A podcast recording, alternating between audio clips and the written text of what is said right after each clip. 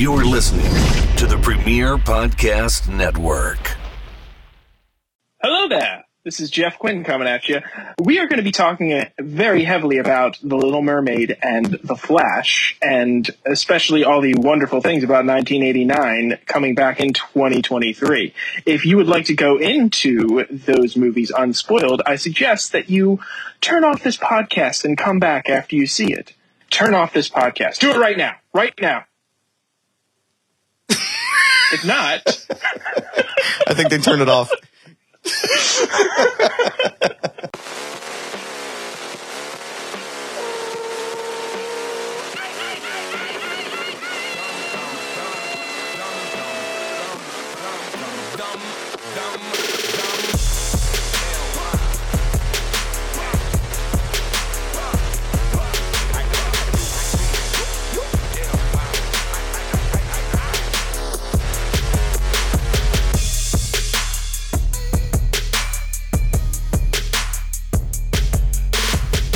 Peace world and welcome to Foundation Radio. My name is Adam Barnard. Thank you so much again for joining us today. I'm joined by my co-host for the first time, I think in about three years. I'm going to go around the circle here. He is my husband of 12 years, Mr. Greg Mead. Greg, how are you, sir? I'm just fine. I forget my my my podcast name. I don't even know if you had one. Did you have one? Did I not? I don't think you Uh-huh. had one. No. Anyway, on the to his left, to his left is the esteemed doctor, the smartest person in the room, Dr. Ruth Almy. How are you, Dr. Ruth? Hello, Greg. And Adam, I'm doing very well. Um, coming at you for the first time in three years. It has been quite some time, and Bay Montana is here, the always delicious, very sexy Geoff Quinn. How are you, sir? Hey, how's it going, everybody? Yeah, it has been quite some time since we've gotten the gang back together, and this is nice to see everybody. And I, I I even freshly shaved for this. Mm. I like it nice and smooth. And uh, just like our voices, we are joining you again live here. Um, I guess before we get started, I wanted to just see how the hell is everybody? How has life been since the last time we talked? We were very deep into the pandemic the last time we were all together. So what the fuck's been up, y'all?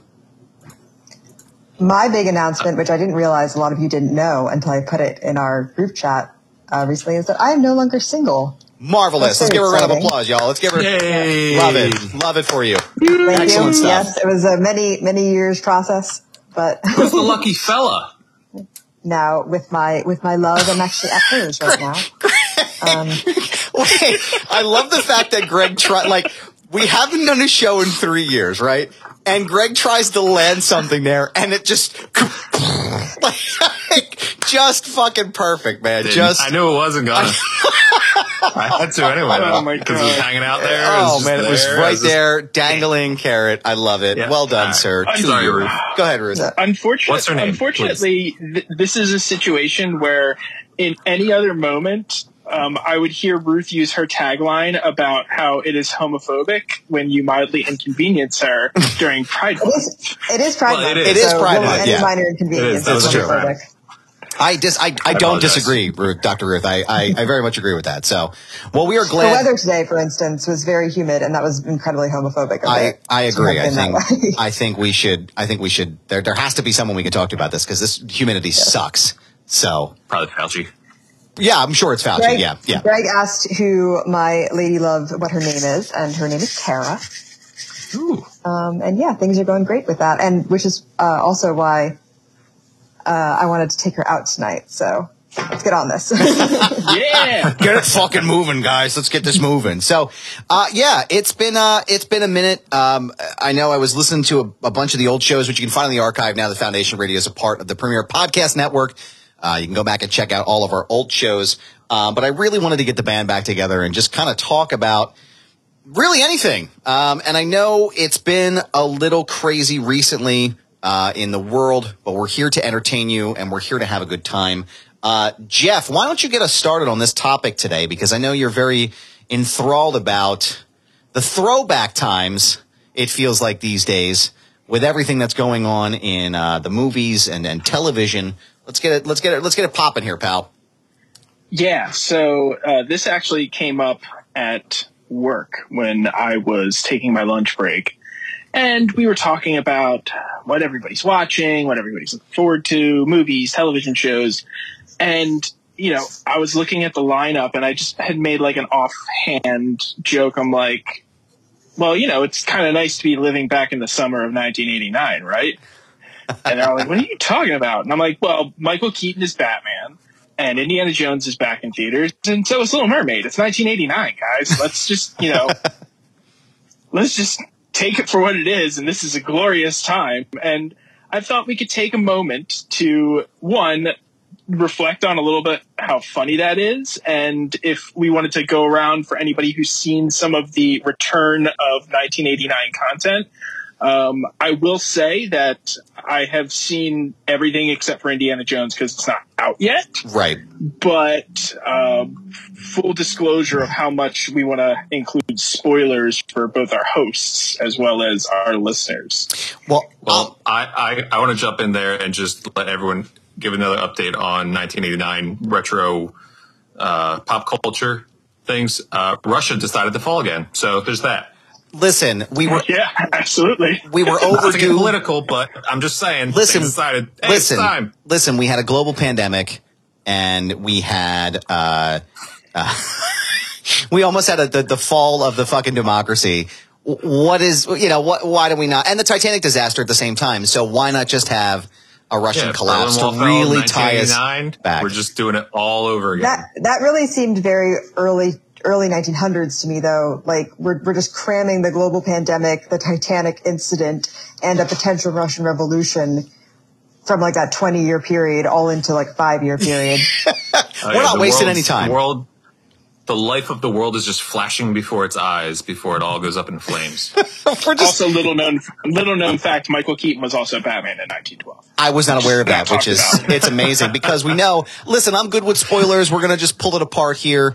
Um, if you don't want to listen to any this episode, you don't want to hear any spoilers, please just feel free to skip this part, and uh, we're gonna be talking about it for a while. So you can fast forward for a little bit, or you can just check out another episode and come back after you've watched it. But uh, I have not. Uh, full disclosure, I have not seen the Flash yet.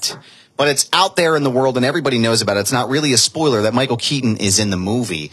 Um, how many of the three of you have seen The Flash? I guess maybe Dr. Ruth and, and, and Greg have either of you seen the movie yet? I have not, and I have no intention of seeing it. So please feel free to say whatever. I was just going to say, I think that's my biggest issue with the movie itself is I'm not necessarily sure if I want to see it just because of some of the controversy surrounding its star. Um, but I'm also torn because I want to see Ben Affleck and I want to see Michael Keaton as, as Batman again. Uh, so I'm having this, this dichotomy of, of sorts. But Geoff, let's, I guess, since we've, we've started here, what did, what did you think of the Flash overall? And how hyped were you to see Michael Keaton as Batman again? Well, I mean, to hear Michael Keaton coming back as Batman got me very excited because it's it's a little piece of my childhood, and especially after these incredibly trying times during the pandemic, to have a little bit of that back is just really great. I'm also going to try something new for the podcast. I'm not going to talk about things that I don't like. Fair. I'm just not going to acknowledge them. Um, I really enjoyed The Flash. Uh, it was fun. It wasn't the most amazing movie ever, but and and what I'm going to be talking about in context of the movie. Um, so I'm not going to touch the Ezra Miller thing. Right. It's it's not it's not conducive to the the conversation about like what did I think about the movie. There's a lot of problems that is going on with that individual, and I hope that they figure everything out with their life. All of that being said, moving on from it, it was a it was a fun movie. Uh, the special effects were really bad, like they were really poorly done. I've They heard had like that. scenes yeah. with C- it had scenes with CGI babies, but also like, do you want realistic CGI babies? Like, I know Ruth's thinking about talking babies, so like, oh, potentially like weird CGI babies. I don't know. Yeah, see, I- I'm I'm getting that. God no, I'm getting that. but it was it was fine. the worst movie in the world to me, and I will just say what it is because um, I know we're not. I'm with you on not wanting to linger on things I don't like, but the movie Boss Baby disturbs me so much that I even when I would go to the theater and like there were trailers for it, I would have to leave the theater. and come back when the trailer was done because it was so viscerally upsetting to me. But anyway, yeah. You're talking about the, the, the CGI babies, is what you're talking about?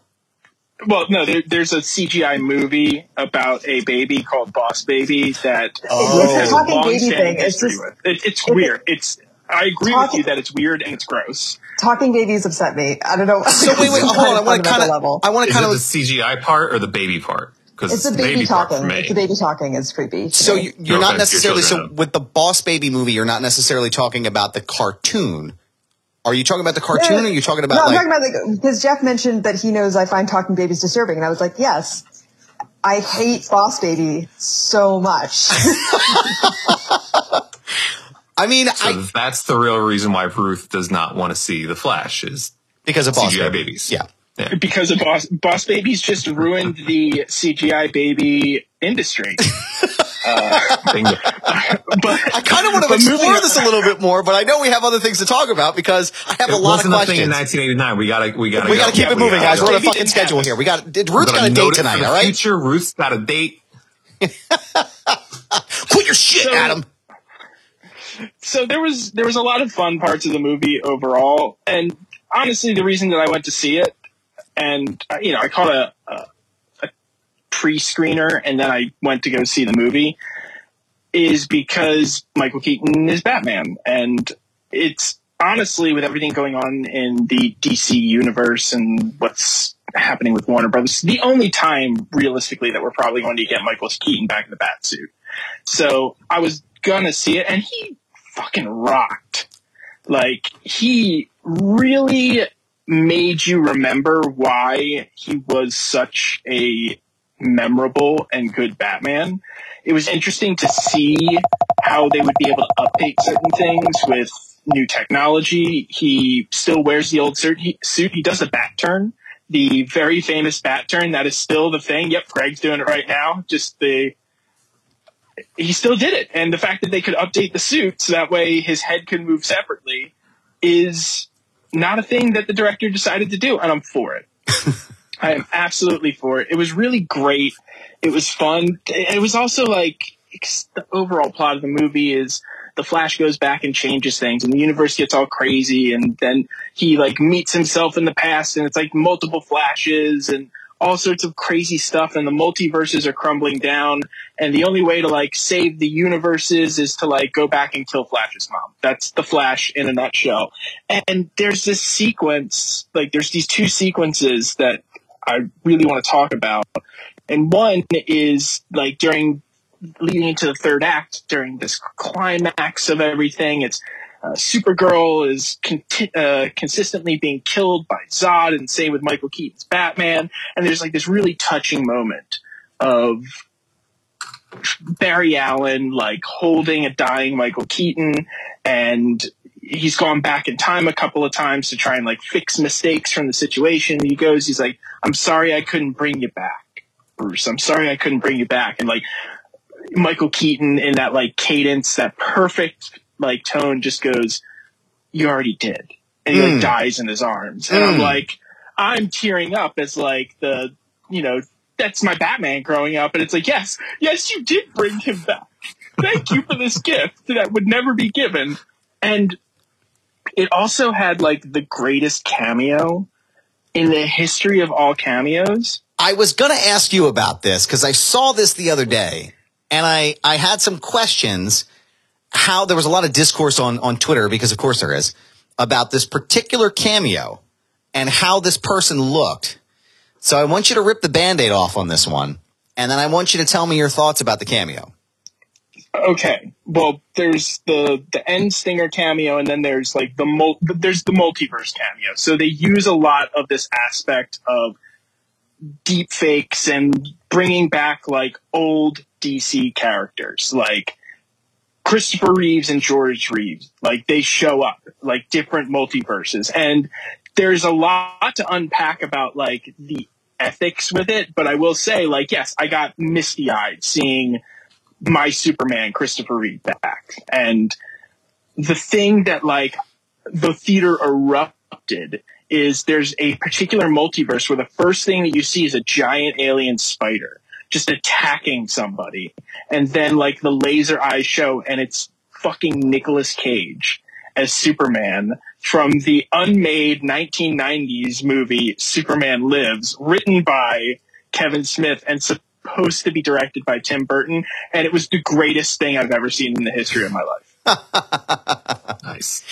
I I heard that uh, that he had arrived in the movie, and I thought it was a gag at first, and then I was like, oh shit, no, this really.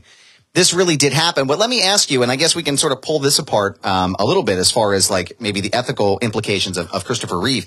What did you think about his CGI appearance uh, on this? And actually, I'd, I'd kind of like to get Dr. Ruth's thoughts on this as well, as far as you know Christopher Reeve and the ethics of of using a, a, a dead person essentially.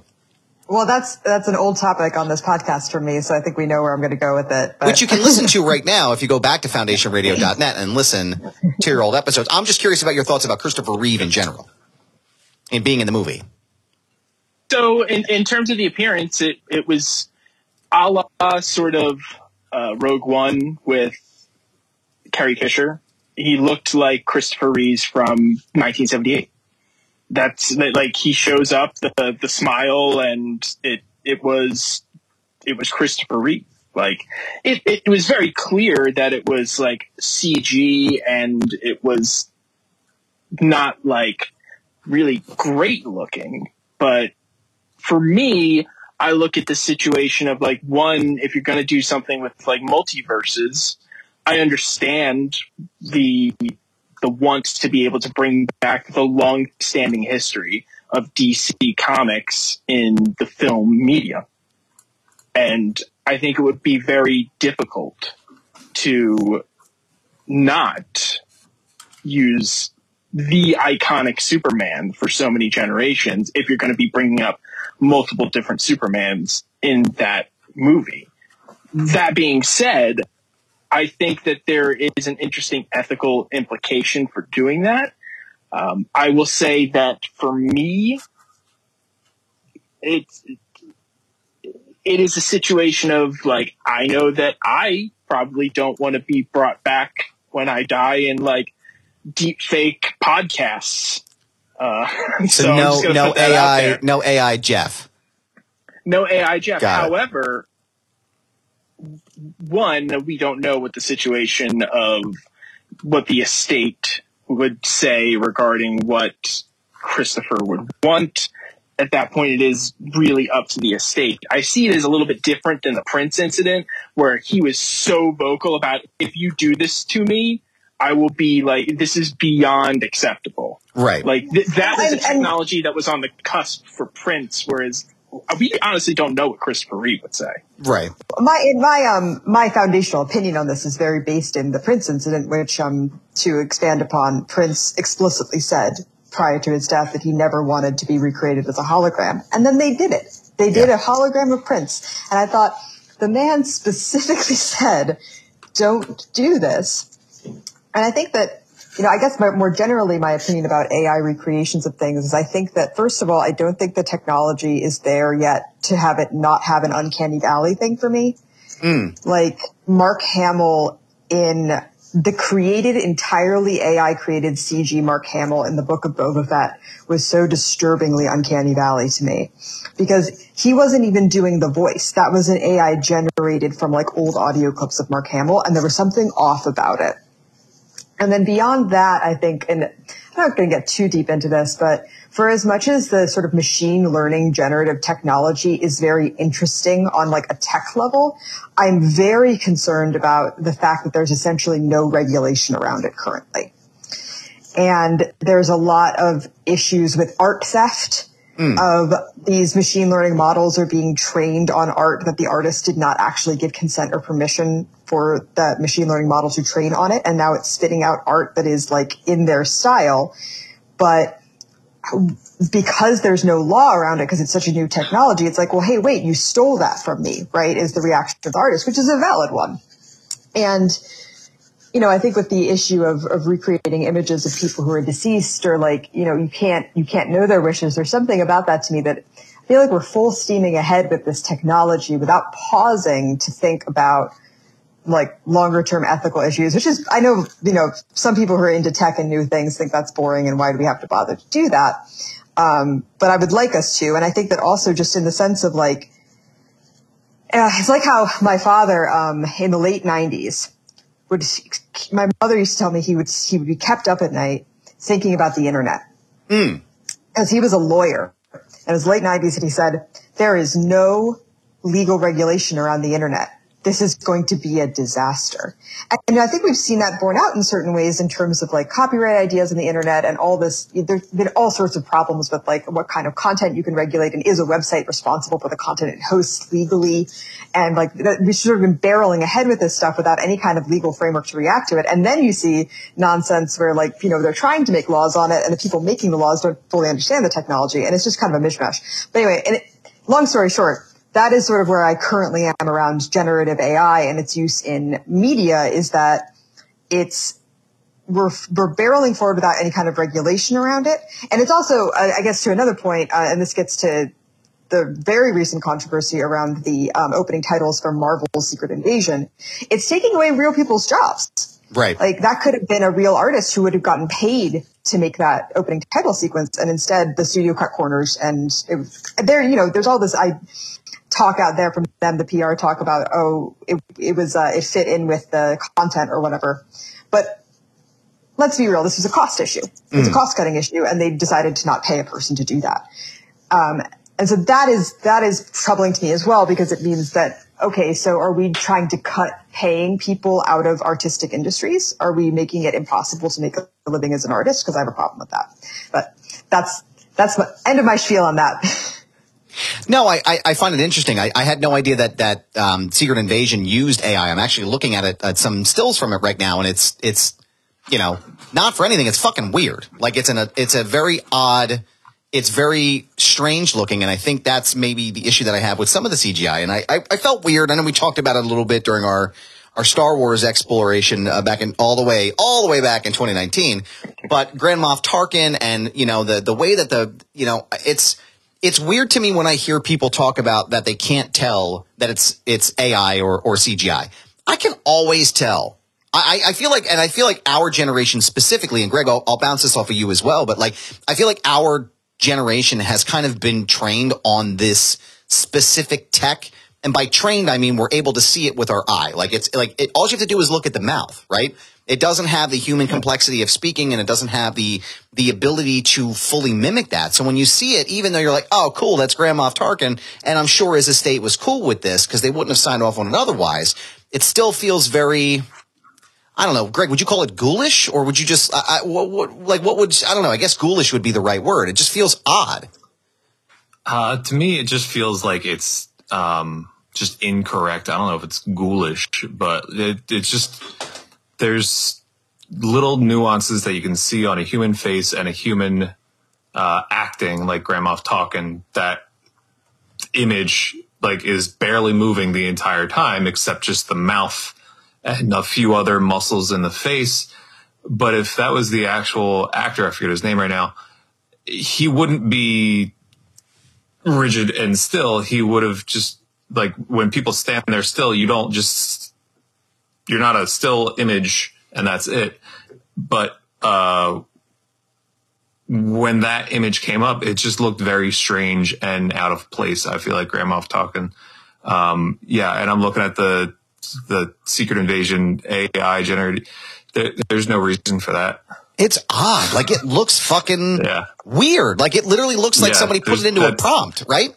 Uh, the the subject matter is that it's a comic book movie, and for the beginning of ever, people have drawn comic strips.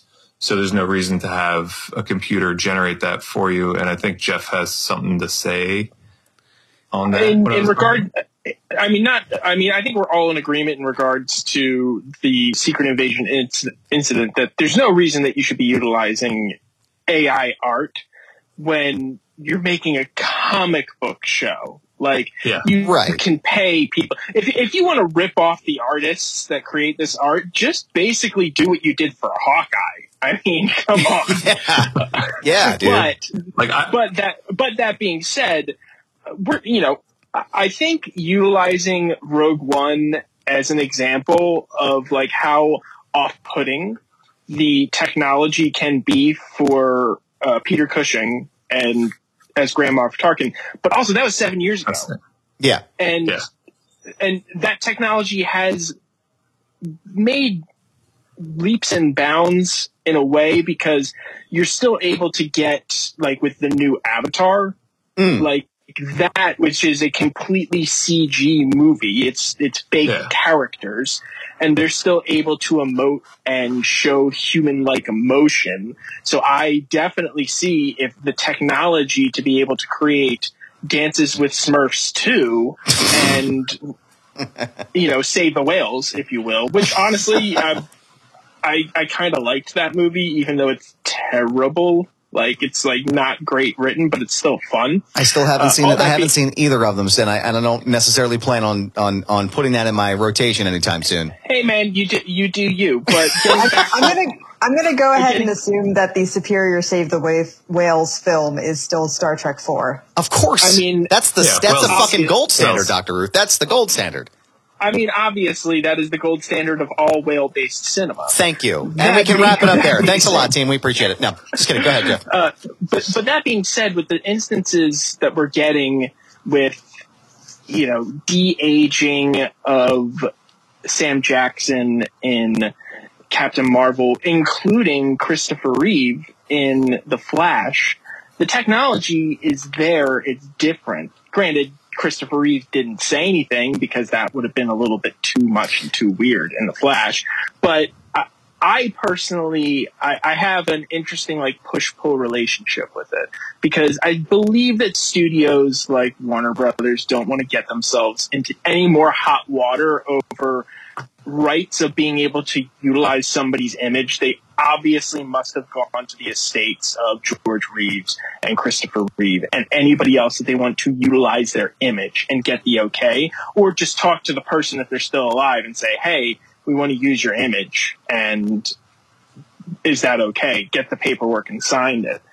Um, but for me, it's also the kind of thing of it's a really interesting way to kind of show the history and like the fanfare behind behind like all this comic book media for DC Comics. And we're getting to a point where we're resetting it with James Gunn. So I'm okay with towards the end of it, them taking a nod to their past as they kind of look to the future with their newest Superman, which will be Superman Legacy. And who knows, maybe we'll have to talk about that Superman too. We've already talked about two other Superman. And we've already had a really in-depth conversation, which you can listen to in the episode before, because we just revisited this with our Oy vey Superman episode from uh, our pandemic quarantine days.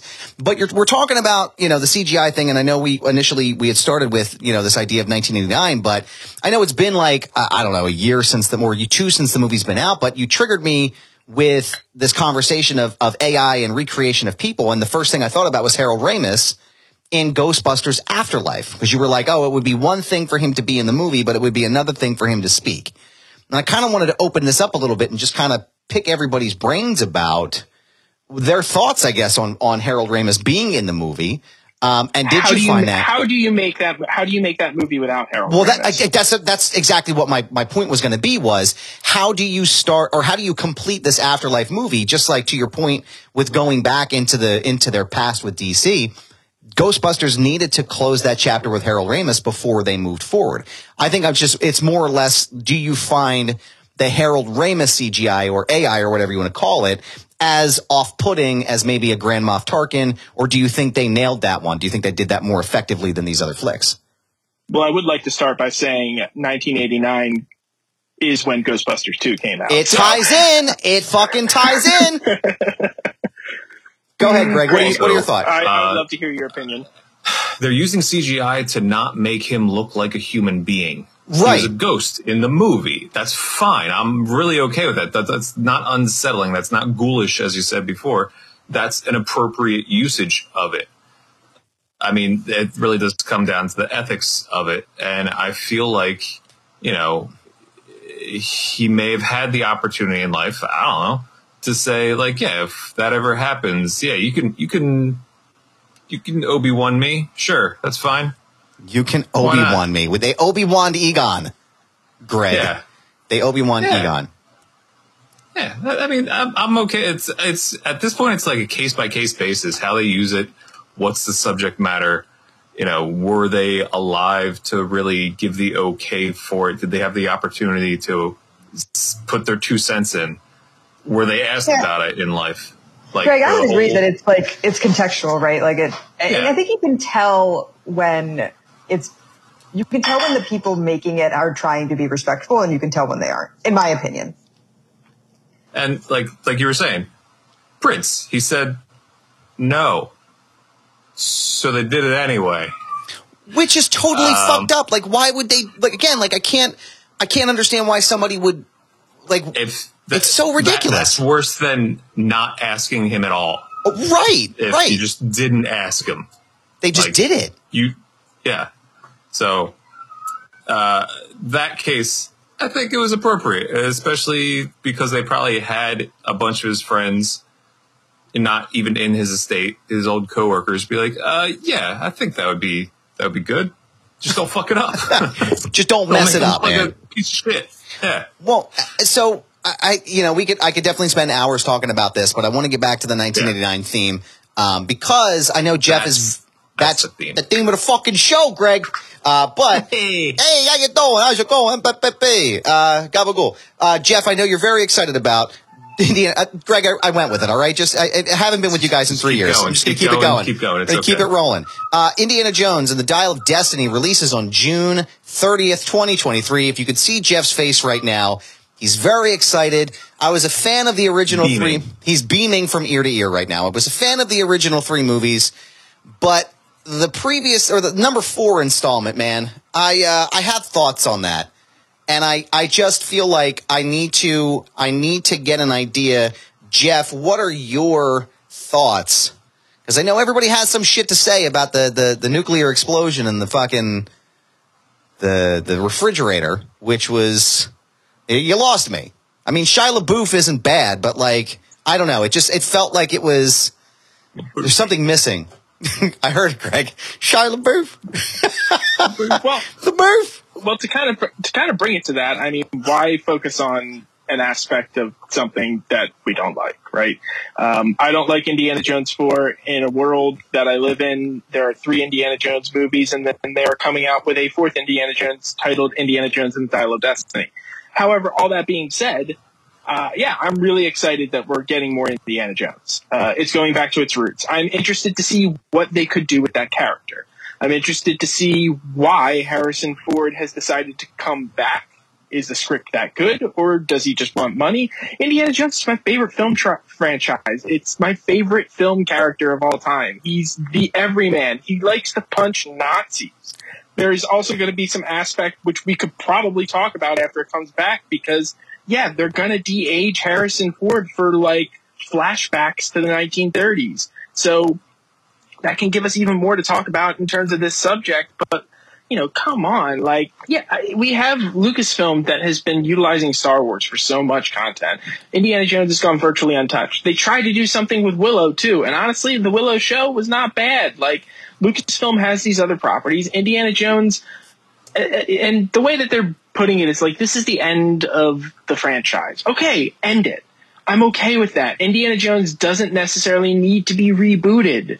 Like, if you want to give a good ending because you felt like Indiana Jones 4 didn't really do it justice to the legacy of it, I'm happy with you giving it another try. Also, like, Harrison Ford fucking Doesn't- what are you rocks. Talking about? Yeah, I will Harrison. watch anything with that man in it. Did you guys see Shrinking? He's so He's fucking so good, in, good it. in that show. He was gr- he was great in that show. Actually, I, I like that show in general. I Yeah. thought it was um, very interesting comedy. Um, I'm about three episodes into it, and I'm really enjoying everything I'm watching so far. But I want to I want to draw a point to this too because we're we're talking about. You mentioned that that you know this is a, a sort of a not a reboot but a, a redo, if you will, of the last Indiana Jones. Um, this is the first Indiana Jones that's not directed by Spielberg and it's not written by George Lucas. Uh, And I know there was controversy with, you know, when The Force Awakens happened, when, you know, oh, it's not Lucas, it's J.J. Abrams writing this. And, you know, there was a lot of talk and, and upset, upset feelings about him not being involved in it. Do you think the product is going to suffer because of that? Or do you think it's time for someone else to take over the reins of the ship?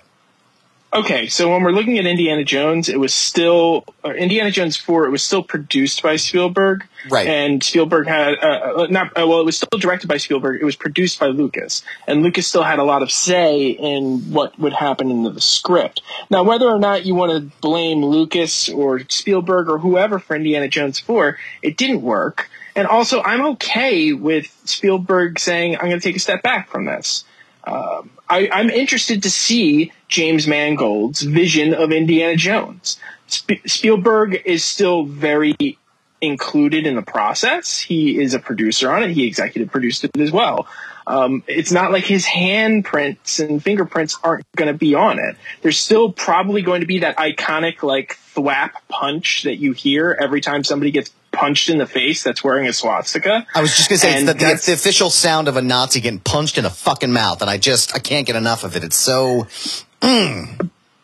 but you know why not why not do it if the people who obviously want to make this movie and indiana jones himself harrison ford is saying yeah let's do this like you know art is art we we we might not have gotten michael keaton back as batman because you know what if he said no okay, if they propose Indiana Jones 5 and Harrison Ford says no, okay, you don't have Indiana Jones 5. But we're living in a world where Harrison Ford said, yeah, I'll be Indiana Jones again. Yeah. We should all be fucking excited for that. absolutely. Greg, what are your thoughts? Uh, yeah, no, I, I'm kind of just echo chambering with Geoff with James Mangold. I mean, I just did the math real quick. He was 17 when the first Indiana Jones came out. He's imprinted on how Indiana Jones came to be and all the spoofs and little nuances and we are going to die. That nonsense. Like you say that and people get the vision of Indiana Jones with a freaking giant centipede crawling across his face Right. uh, and I'm looking up his resume, like Logan, Fer- Ford versus Ferrari, The Wolverine, uh, Knight and Day, 310 to Yuma. Like this dude makes really great movies, and uh, like Call of the Wild, like. the- Uh, James Mangold, I, I I didn't realize how great of a director he is, and you know, I'm pretty excited to see it. So I think it's really good that Spielberg probably either it's because he's older and um, is maybe just you know he's just collecting checks at this point. Or maybe he's older and understands that he is removed from what is mainstream and what will really get people in the theater. He is still the guy who made indiana jones in 1981 that was his that the 80s was when spielberg 80s and 90s when was when spielberg was top of the charts. And he's really not anymore. He he just isn't. It's it, you know it sucks for him, but you know he's he's still a great director, but he's not I want the best that ever was anymore. I don't think. So. I don't think necessarily there's know a it- few more directors that are much better than him. He's still a great great director. I'm not saying he's bad. I'm just saying he is not top top top. He's definitely S tier. He's also but he's just not. interested in. He's not interested in doing blockbusters anymore. Is another way to put it, right? Like He does. He doesn't need to. Yeah. he did get nominated for an Oscar last year. I mean, Yeah. he gets nominated for an Oscar almost any time that he makes a movie, and whether or not you're going to credit that for the fact that yes, he actually deserves that, or if it's because he's Steven Spielberg. I will say that you know, no, I'm, I'm going to disagree with the statement that like Steven Spielberg still like doesn't have it, or like he it, like it's. He is such an iconic imprint on the legacy of film. Like Steven Spielberg, you put his name on the movie. I mean, we know this from like the 90s when he executive produced so much shit. You put his name on it, like it immediately has a box office increase of at least a hundred million dollars. Like the man, the man has pull with his name, and I will also say, like seeing the Fabelmans, yeah, he he did that and it was his more personal piece but it also was not that long ago that he made ready player one which was absolutely Yeah. a blockbuster and that movie also fucking rocked Yeah. um, That the, like he. It, it's it's you're, a matter you're not, of you're not wrong. Lincoln I- and you know. Yeah. I have a very different opinion about Ready Player One than you do. I mean, that's fine, but but I think it's more around the fact of whether it is the legacy of Indy Four that made Spielberg want to step back, or wanting to work on other projects, whatever it may be. That is between Steven Spielberg and James Mangold.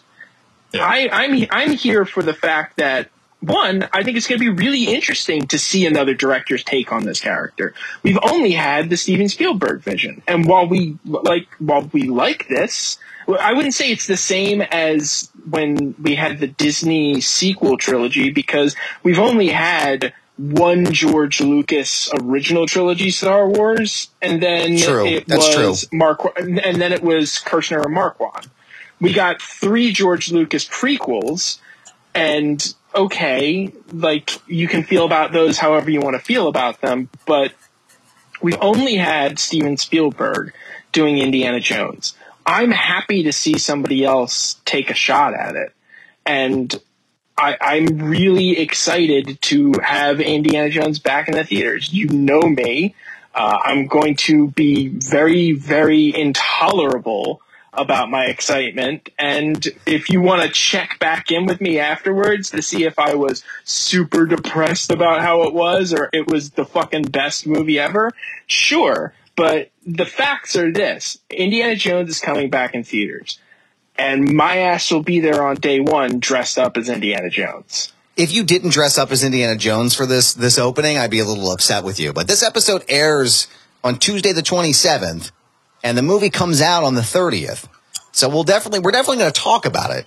Um, I just really need to make sure that you take photos of yourself while you're there because I want to I want to see you in full Indiana Jones regalia because I don't think I would be able to survive without seeing that. I mean, absolutely. I'm and you super know, hyped. Uh, it is something that will happen. Um, since we're gonna also perhaps like transition off of the 1989 theme, do we want to touch on the Little Mermaid? I mean, we can, yeah, we could talk about it a little bit, like, yeah. we, we can't talk about, we can't move on from 1989 without talking Yeah. about Little Mermaid. That is what I am here for. And we have to. All right, so Dr. Ruth, please discuss the Little Mermaid with us. This uh, the Yeah, new so- live action. What were your thoughts? Any feedback? Let's hear it. Uh, yeah, I went and saw it um, with my girlfriend. Um, oh boy, this week. That was feels so long ago. Um, and you know, here's the thing. I have been very like, do we really need these live action remakes about a lot of the Disney live action remakes? And then I looked at the runtime for this one and I was like, two hours and 15 minutes. This is a children's movie. They're not going to be able to sit through that. But those things aside, uh, it was actually quite delightful. And I liked a lot of the changes that they made from the original for a more modern audience. Um, aside from just the more diversity in the casting, um, there were some things that actually my girlfriend pointed out to me because I had not remembered that these lines were originally in the movie. They changed some of how Ursula talks to Ariel about um, being transformed and losing her voice. Like in the original, there's that line, you'll have your looks, your pretty face, and don't forget the importance of body language. And that's all sexual which is a little uncomfortable looking back on the 89 Little Mermaid, where she's explicitly stated to be 16. Um, so that line is not in the remake at all. And actually, they completely reverse it and make it be Ursula going, haha, if you can't talk, you won't be able to actually bond. So of course it won't be successful. And then they had these cute little scenes of Prince Eric and Ariel when she is in human form and can't talk, even though she can't speak, still bonding over shared hobbies and like getting to know each other. I thought that's nice. And you sort of miss that in the in the in the cartoon a little bit. Um, they also took out a line from Kiss the Girl, and I think in the original it says something like, "You can't ask her." And it's like, well, but she can still hear. You could still totally ask her something. It's just that she can't talk. So that, that's gone. Um, other highlights: Daveed Diggs was very good as Sebastian the Crab. Um, most of the CG was pretty good. Halle Bailey was very adorable. She's a good singer. Um, I think the one thing that didn't land for me was um, they they cast Awkwafina as Scuttle the bird, and it just is not not the right fit. Awkwafina? Yeah, it just it didn't quite fit for me. There, I think that maybe like for little kids, that was like the goofy songs that they would probably really love. But when I was in theater, anytime that happened, I was like, I just feel like the voice is not matching what they're trying to do with this character at all. But in any case, if you have small children, um, I think that they would greatly enjoy the movie. It was very cute. Um, still got some of the songs stuck in my head, particularly some of the Broadway based ones that were new to the live action film. Uh, the important things are: is there enough references to Dingle Hoppers and Snarfblats? These are the important Yes. questions. Those are that's all fully there. Uh, the shark chase sequence was retained. Actually, you know what was nice for me on a nostalgia level? Because I also, I think in general, I have some opinions about how much of our media these days is nostalgia Well. I was going to say that, to, and I, I'm glad you brought that up because I was going to tie the, the rest of the episode back to that as we Yeah, wrap up here. but- I want to know if we're kind of like morally bank, not I maybe creatively bankrupt, like because it, you know, Yeah. I, I love the idea that we're doing Little, Little Mermaid and and Batman's coming back and Indiana Jones is here, but it's also like, have we just officially completely run out of ideas? I, I'd love to. I'm just one last Little Mermaid, the specific thing Sure. before we transition to that, actually, because I think this is related. Is that as someone who I think has not seen the cartoon Little Mermaid since oh boy, probably 1997 was the last time I watched it. Um, and an experience I had watching the live action that was unique was like, oh, I'd forgotten that this scene happened in the original, and now I'm like, I'm having this moment of rem- being reminded of the cartoon. And I, I don't know if that was positive in that instance for me because it had been so long since I'd seen the original. Like I'd totally forgotten about the shark chase scene until I saw the live action version. I'm like, oh yeah, this was in the, this was in the animated thing. I'd totally forgotten about that.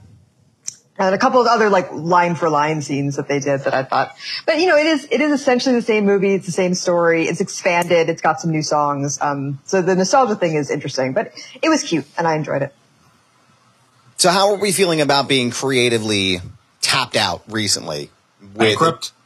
Huh? Sorry to sorry to cut you off there, but creatively bankrupt. Yeah, I guess that's the right word for it, though. I mean, you're right. Like, it's a creative, Yeah. bankrupt uh, platform. I don't know what it is anymore. It just feels like there are. I mean, are we out of ideas? Like, I, I I'm, and I'm opening this up as a, to a discussion. Like, do you think we're doing? Because again, wrestling, pro wrestling suffers from this as well. Like, a lot of Yeah, times, what they do, and and you know, Greg, you've been watching recently too, which I, Recycle. I love that. Um, it's it's basically just the same people keep coming back, you know, and, and we're constantly relying on, to use a lack of a better term and what they use in the industry, the old timers, the part timers, and we're not able to build new stars because everybody just wants to see, you know, uh, The Rock or they want to see Sting and Hogan must pose and everything else, and it's like, Nobody- well, we're we're not building anything. So do you think that that we're that Nobody wants Hollywood to is suffering see from the what same thing? happens to uh, Ariel after the Little Mermaid or anything like. They they could have made a sequel to the Little Mermaid. But even that, I'm not even What necess- would you even cover like- with that? right. That's what I mean. Like, I, I don't know. I'm not a writer. That's their job. I will and say, it's I think apparently that- not their job. I think the problem is less about people being creatively bankrupt. I think there are a lot of really great, amazing new ideas out there that we probably haven't Yeah. just heard of. And I'm not sure this applies to wrestling, but I think one of the bigger issues with this, with like mainstream media, is not that the creative news stories aren't out there, but that it, the problem is capitalism, right? Because it's hmm. like the studios are so much less willing to take a risk on something new that they don't know will be successful versus, hey, this is a property that we already own the IP to and we know people will go see. Let's make that instead. Well, It'll be I I think I think there's part of that. so- I think it's part of that, but at the same time, I don't necessarily think in terms of the movie industry that it's, it's yeah, the major content that's being consumed in terms of like the most money is your superhero and comic book and Marvel movies, but at the same time, we're still getting really great movies from like A23 in those studios. Like Everything Everywhere All at Once was a fantastic Yeah. movie and that really was a huge risk. And also people forget that when Marvel Studios was still making these movies early on, they were risks. So we may get another everything everywhere all at once style movie in like that universe. Who knows? But I think the ideas are there. It's just a matter of what the audience goes out and sees. No, I think that's sort of what I meant about like the clearly the ideas are there, but it's just if we're if we're feeling like we're seeing a regurgitation of things that have already existed that studios and everyone knew people already liked, it's 100% because they're interested in their bottom line, right? Like I also think that the scope has changed a lot for what can be considered like the successful aspect with the inclusion of you know all these different streaming platforms and content that is specifically for streaming. I mean, we're getting this brand new Arnold Schwarzenegger show, FUBAR. which like realistic, yeah, FUBAR, FUBAR. which like you wouldn't get outside of like streaming because that is a new avenue Right. that is willing to take the risk. Uh, Amazon Studios takes huge risks on movies and content that other traditional media would not. And part of it's because they don't give a fuck if they lose money because they're just going to make it back when we're buying stuff on Amazon. The, I think that the paradigm has changed that because there are so many other options for content to be made and produced with that your traditional forms of media like your big movie studios are going to rely a little bit more on like the tried and true blockbuster sequels reboots and such and you're not going to get as much risky content. And if you do i think you're going to see it on the streaming platforms and less on the silver screen I will say though, Geoff, I don't disagree with anything you said there, but I think that everything related to that is also why the writers are very validly on strike right now. Of course. oh yeah absolutely Right, because they're they're the ones making these success really successful programs for these streaming platforms that are winning all these awards and all that, and absolutely not being compensated fairly. Um, and I, I will actually be very interested to see if SAG goes on strike as well, because it looks very, very much like they're going to, and it's going to, um, in a similar way, be related to there not being any industry regulations about the use of uh, machine learning, generative tech, and AI. It wouldn't surprise me. I mean, it's it's it's going to it, this this AI stuff, which would kind of tie back to the beginning. It's it's going to affect pretty much everything in every industry. And I'm already seeing in my in my own line of work, like I'm already seeing people getting filtered out because they're utilizing AI technology for marketing purposes and, and, and writing scripts and content and stuff like that. And it's like, that's not what this is for. Like you, you, you're, you know, you're losing the human touch and the human aspect of this. And you're going to completely decimate an entire group of people's income and earnings because you want to save a couple bucks. Like it just doesn't make any sense to me. But then again, neither does capitalism. So uh, anyway, we can talk about that a whole nother time. But uh, this has been a lot of fun. And I am so glad to have the three of you back uh, in the captain's chairs with me to do this program. Uh, we have a lot of fun content coming down the pipeline for you. A lot of stuff that we're going to dig out of the archives and, and, and, and shake the dust off of, including our final installment of Dungeons and Dragons, where we try to get the hammer back from Dr. Hones. We don't know when that's going to happen, but we will do that at some point. And we're also going to do the breakfast meat off super showdown. Geoff, I don't know you remember all the way back right Oh, before wow. the world shut down.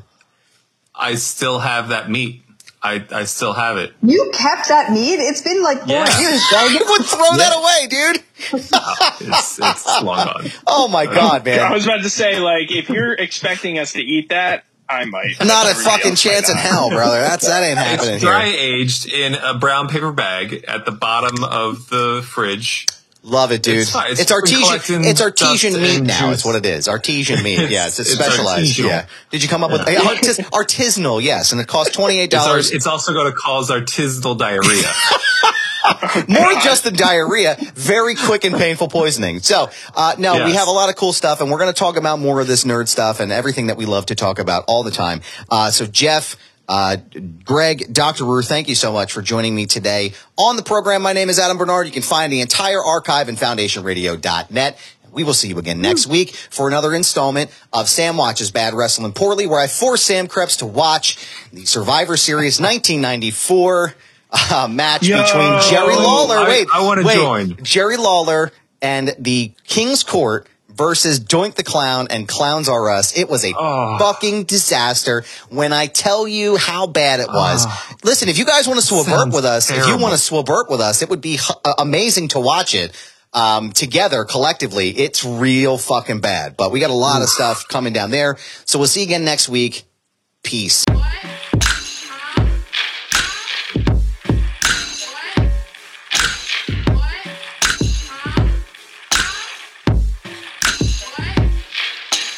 Foundation Radio is hosted, recorded, and produced by Adam Barnard. Additional production and narration provided by Sam Krepps. The show was mixed and engineered by Carl Pannell. Our intro and outro music was performed and produced by Dumb Ugly. Additional musical accompaniment provided by Enrichment. Special thanks to Greg Mead, Joe Keane, Geoff Quinn, and Dr. Ruth Almy. Follow us on Twitter at FND Radio Pod and find our entire archive at foundationradio.net. This has been a Butts Carlton Media Production.